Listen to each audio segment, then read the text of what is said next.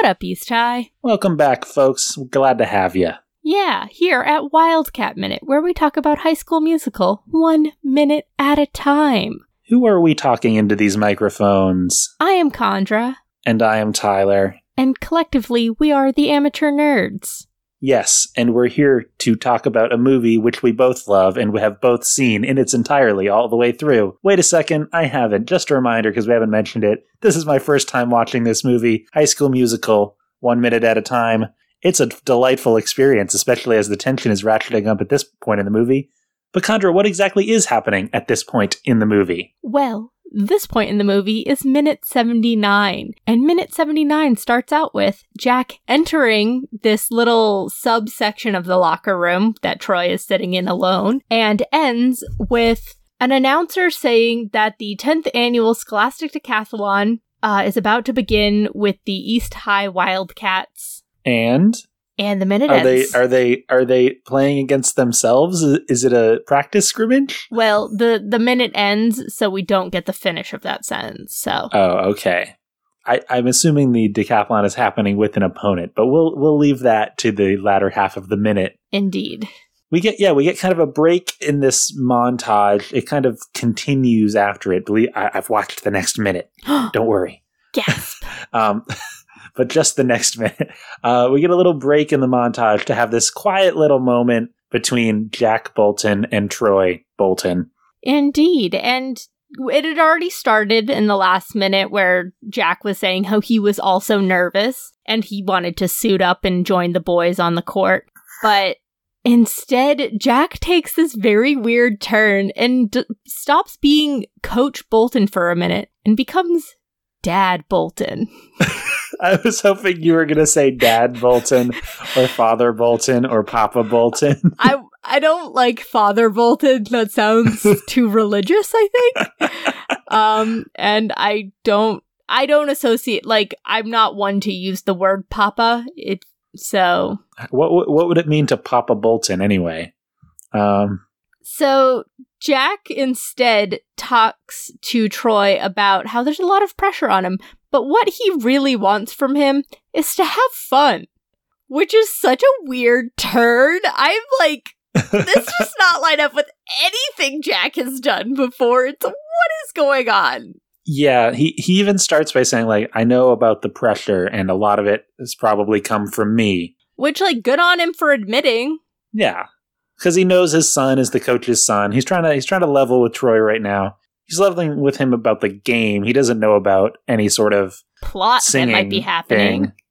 Yeah, so there there is a little bit of tension with regard to that in this scene. And Troy makes some funny facial expressions. I don't know if you caught this, that he makes some, like, maybe there's more Yeah. going on than you realize faces. Well, I was gonna I was gonna kind of get to that Okay. towards the end of this conversation they're having, which is where it becomes really hmm apparent to the audience.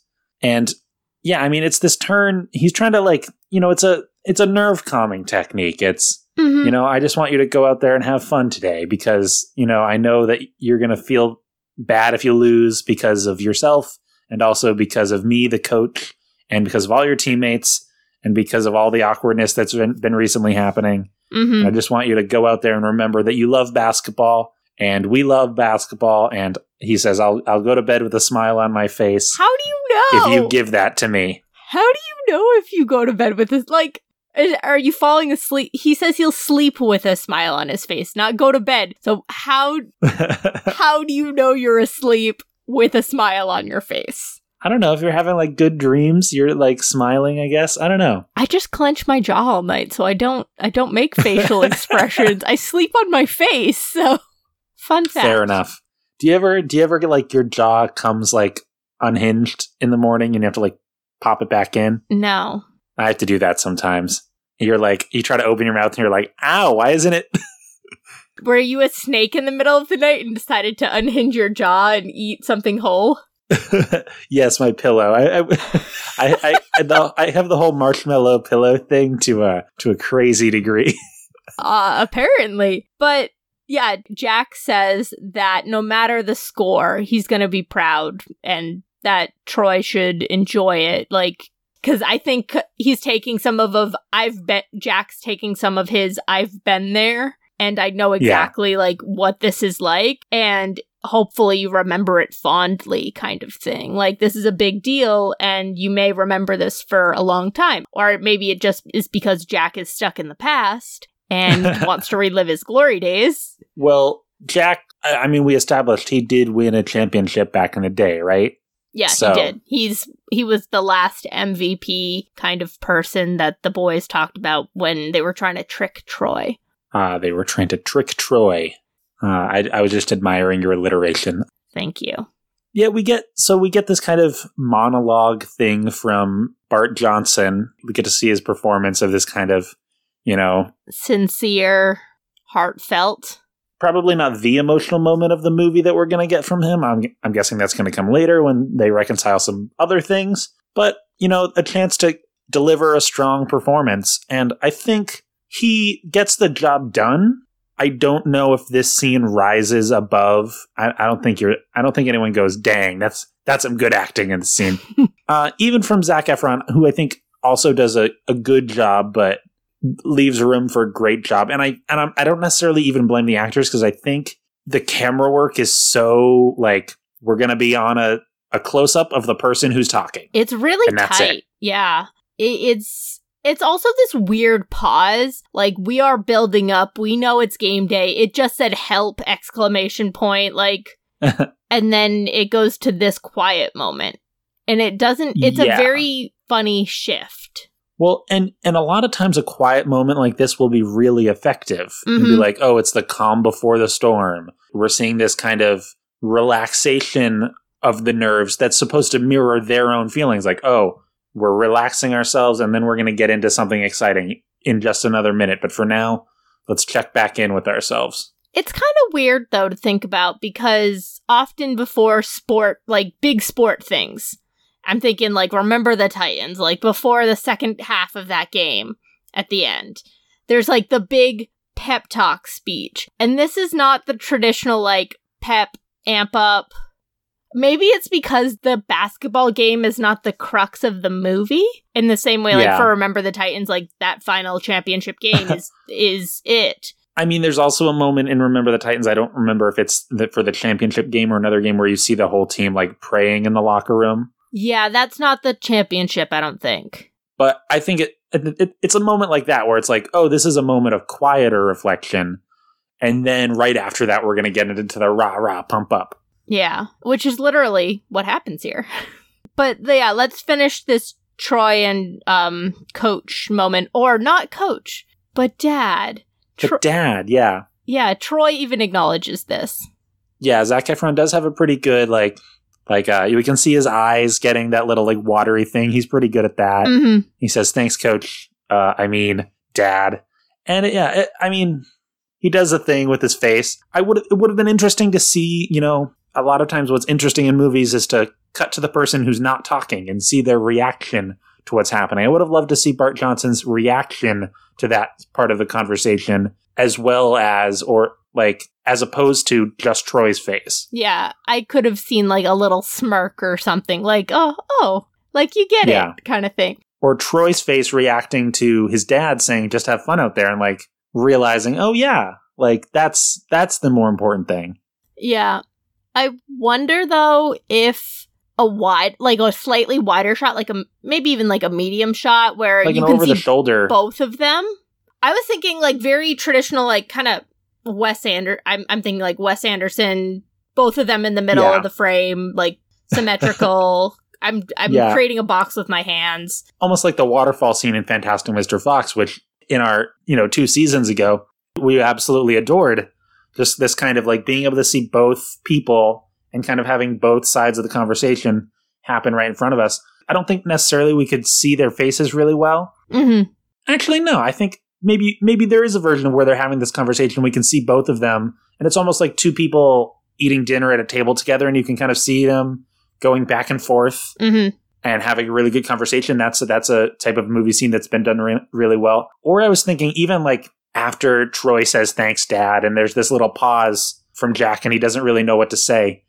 Putting that in a wide shot and just Mhm. having this moment, father and son sitting there. Neither of them really knows what to say, but they're here together and they're both kind of on the same team. Yeah. And then Jack gets up, and then and then it does cut to the wide. He slaps the knee and walks out. Yeah. yeah that would have been, yeah, that would have given a nice moment in this father son that we keep seeing repeated throughout the film, but we don't get those big emotional moments with this relationship. Yeah. And I mean, part of it's, you know, just TV shooting, like t- TV budget, like you're going, going through it quickly. It's a sort of thing where you could have set up earlier in the movie a sort of pose or relationship physically on the screen that relates to this specific on screen character relationship. Maybe something from that first scene where it was like, uh, go left, like the very first scene in the movie when they're playing basketball in the little rec center. Mm-hmm. Maybe setting up something there, like a, a tete-a-tete between them verbally, or like a, a visual sign of them doing like a little move where Troy goes around him and then they hug or something. That could have been something too, but it's it's kind of more the just the conversation that happens. And then there's also the music. Yeah. Before we move on to the music, I was thinking it is kind of interesting though to think that as much as I like that I- idea, the hug at the end I don't think would quite fit their relationship. Like Jack has Yeah, shown fair. that he definitely doesn't understand what what Troy is feeling most of the time and he gets pretty confused about Troy having emotional. emotion basically. yeah, as he slaps his son in the knee to be like, "No more emotions here." It's like that All right, that's that. Yeah. yeah. And it would st- but it still would be interesting to show in the same way like we mentioned earlier if the mom were to be more present to be like talking to Jack about like what Troy might be feeling it would add just an, an another layer to Jack I think in a way that maybe is less TV dad and maybe more movie dad Yeah, I think that's a really good point. Because as it stands, I was going to ask, do you think this is like very, like super sincere of him? Or do you think it's like coaching technique? I'll say just go out and have fun today. I think there is some sincerity to it. I don't think it's all sincerity because of the slap at the end and like this the we he kept using we and like focusing on himself, I guess. He like I'll go to bed with a smile on my face and we love this game. It's not you love the like at the at the core of yeah, he says like, if you give that to me. Yeah.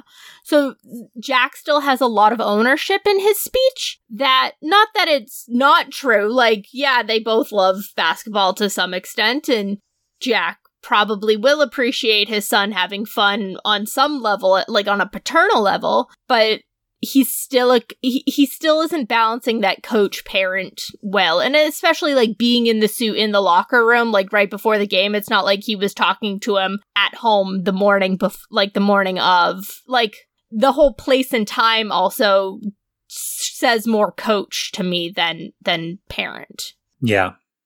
And then there's the music that's kind of your traditional, like, inspirational fare of, like, you know, kind of like these jolty, not jolty, um, lilting small piano beats. And then the, you get the little sweeping violin type thing.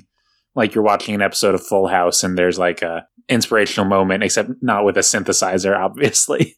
Yeah, it it is very. I think it's that TV i- in the way this movie's used in the past. It uses traditional TV cues through music to tell or to honestly to teach. Because if you think this is like younger kids, to teach them Yeah. what. All right, this kind of music is meant for this kind of scene, and you're gonna feel these kind of things. So it's like training, training future Yeah. TV viewers, I guess. And that's what we're talking about with basically every DCOM we've ever talked about. It's like the reason that we kind of joke about them hitting the same beats is because that's their role is to kind of like introduce these very basic storytelling techniques and having these moments that aren't going to blow kids' minds or like really like make them uncomfortable with their emotions, but just kind of guide them through their emotions. Mhm. Which I think is the purpose of TV in the same way, like, all right, you think old children's television, you think Sesame Street, you think Mr. Rogers, these foundational children's television programming, they are meant to teach. And even if there's an education or even if there's an entertainment element to them in the way like DComs and modern TV shows, Phineas and Ferb, for example, that's not super modern anymore, but th- there's still a teaching element in social cues and culture and being human, I guess. There's an understanding that children's literature and television, in addition to, I mean, all literature and television have, you know, some sort of moral or kind of social meaning depth to them. But especially that children's is going to have some sort of, yeah, educational, edifying message that's, you know, going to teach them about how to process their emotions or how to deal with certain types of relationships or how to deal with certain types of events like high school. And sometimes, you know, people will discredit things that they feel like don't have that. And they'll be like, ah, that's garbage. It's teaching my kids bad values. And then a lot of times, you know, the things that kind of are able to combine, you know, that kind of entertainment with education are the things that are really heralded. And sometimes you don't realize the values that something's conveying until later on. Mm-hmm.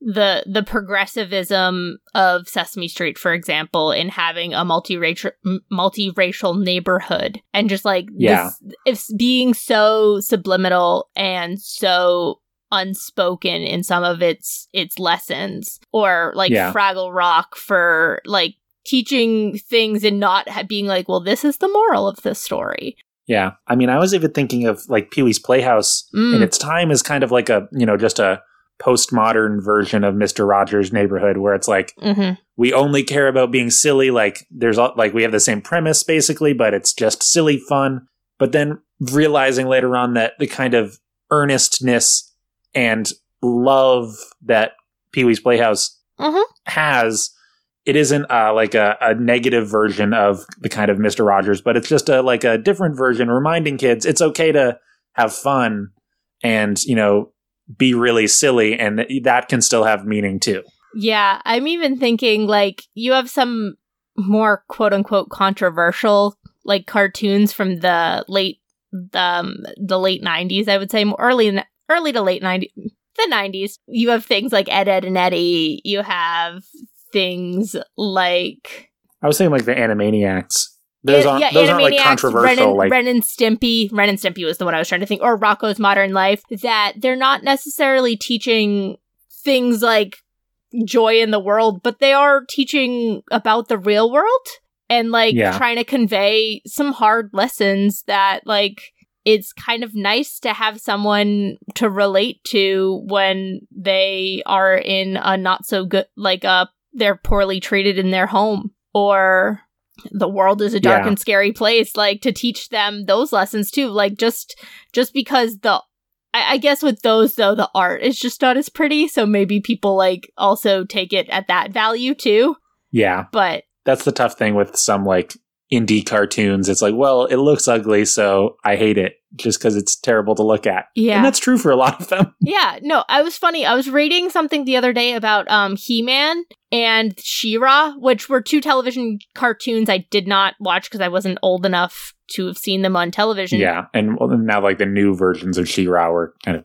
too old. Yeah. Although I hear they're good. I hear yeah, I hear She-Ra is awesome. But th- with those two, the creator knew he was basically making a glorified toy commercial, but he also wanted to provide these really cool inspirational characters like the the men in the show also like showed emotion and vulnerability and then he created this really awesome empowering female character because he saw these little girls being like I look up to this character too and I deserve a show like that. And he actually created another I don't remember the the toy character's name was a Native American and also being vulnerable and non stereotypical of uh, indigenous people at the time. So just yeah, like they can do it in so many ways that even the the maybe less well thought of shows have purpose. and I suppose the question that leads us to is: Is High School Musical successful in this endeavor of like being children's entertainment that has some sort of social backing to it? And I think it succeeds. Like it not succeeds. I think it passes. um, but I don't know if it succeeds with flying marks. All right. Well, you haven't finished the movie yet. So we'll we'll keep a pin in this because I think I think we have a little more to explore with that that sentiment. Yeah, I mean, and, and I think that's not me saying that it's a bad movie or like that Yeah. it's barely a good movie. I think it's pretty much like solidly a pretty good movie because it's like a musical that's well done and the performances are nice and it's fun. hmm But having that kind of underpinning, that message that really delivers, we'll see. Yeah, we'll see where it ends up. Yeah. I'm I'm confident in it. I mean, it doesn't have a lot of time to wrap up these plots, but Yeah. So let's slap all those feelings away that we were just having. Slap. like like a knee to Troy Bolton's, like a hand to Troy Bolton's knee. Let's slap. s- Anyway, let's move on. yeah. So we just get a, we change scenes just a little bit to get the start of the Scholastic Decathlon. So we see some parents and friends and peers mingling in the audience. We see Miss Montez looking We around. see Miss Montez, and here's what I want to know: Who's this fun mom? She's got like a sweater and glasses and like cute short haircut. She looks like Laura Dern. Like, who is this fun mom next to Miss Montez? I completely missed Laura Dern in this movie. Now I want to go find I her. I, mean, it's not literally Laura Dern, but I know that. it, like it's it's got that look that you're like, dang, I want to be friends with that mom's child. Are you pulling a Stacy's mom tie? Are no, you being creepy? no, no, no. I'm just saying she looks like a fun mom. Like, Okay. Well, yeah, they're just they're Miss Montez is looking around. I don't know why. Like, it's very unclear why she's looking around. It's like she wouldn't know anyone because Gabriella's been there for two weeks. well, yeah, but she she's probably only been to the school the one time, and she's in like this new room, and it's like a competition. So you're like looking around at all the like the the signs, and there's the teams, and these parents from another town are probably coming to the school, and everyone's kind of like sitting next to like a child. Yeah. And then yeah, we get this the a little basic setup. We kind of see there's like a a board like there's two sides of the the kind of stage area, like Mhm. whiteboards in the background, like a podium in the middle or something. Yeah, there's a little table in the middle with a timer, and the banner on the background says like Scholastic Decathlon X because it's fancy and is the It's the Roman numeral for ten. Exactly. and then there's this gentleman in the middle who is telling the teams the rules, Mhm. I guess. Yeah, and so we see Taylor and Gabriella and a couple of their teammates on the left, and then the the other team potentially on the right. I don't know if the teammates on the academic decathlon team are the same people we've been seeing I in the no training idea. scenes. they, they low key looks like they might not be, but anyway. Yeah. So yeah, I mean, we'll find out what's happening in the next who who they're playing against or who they're competing against in on the minute next Wildcat Minute outro music. Okay. Yeah. no, No. we have to. We have some things to say before we can outro music. Uh, first, I will say that you can find us on the Twitter at Amateur Nerds. or me personally at Tyler Boudy, T Y L E R B O U D Y. You can send us an email to amateurnerdspresent at gmail.com. Yeah, tell us what your favorite um, non moral valued children's entertainment is. Special thanks to our artist Theo Golden at T Golden Art on Instagram. And our musician Joe Winslow, whom you can find at joewinslowmusic.com. I have been Chandra. And I've been Tyler, and we'll catch you next time for a death defying episode of Wildcat Minute. You can bet on it.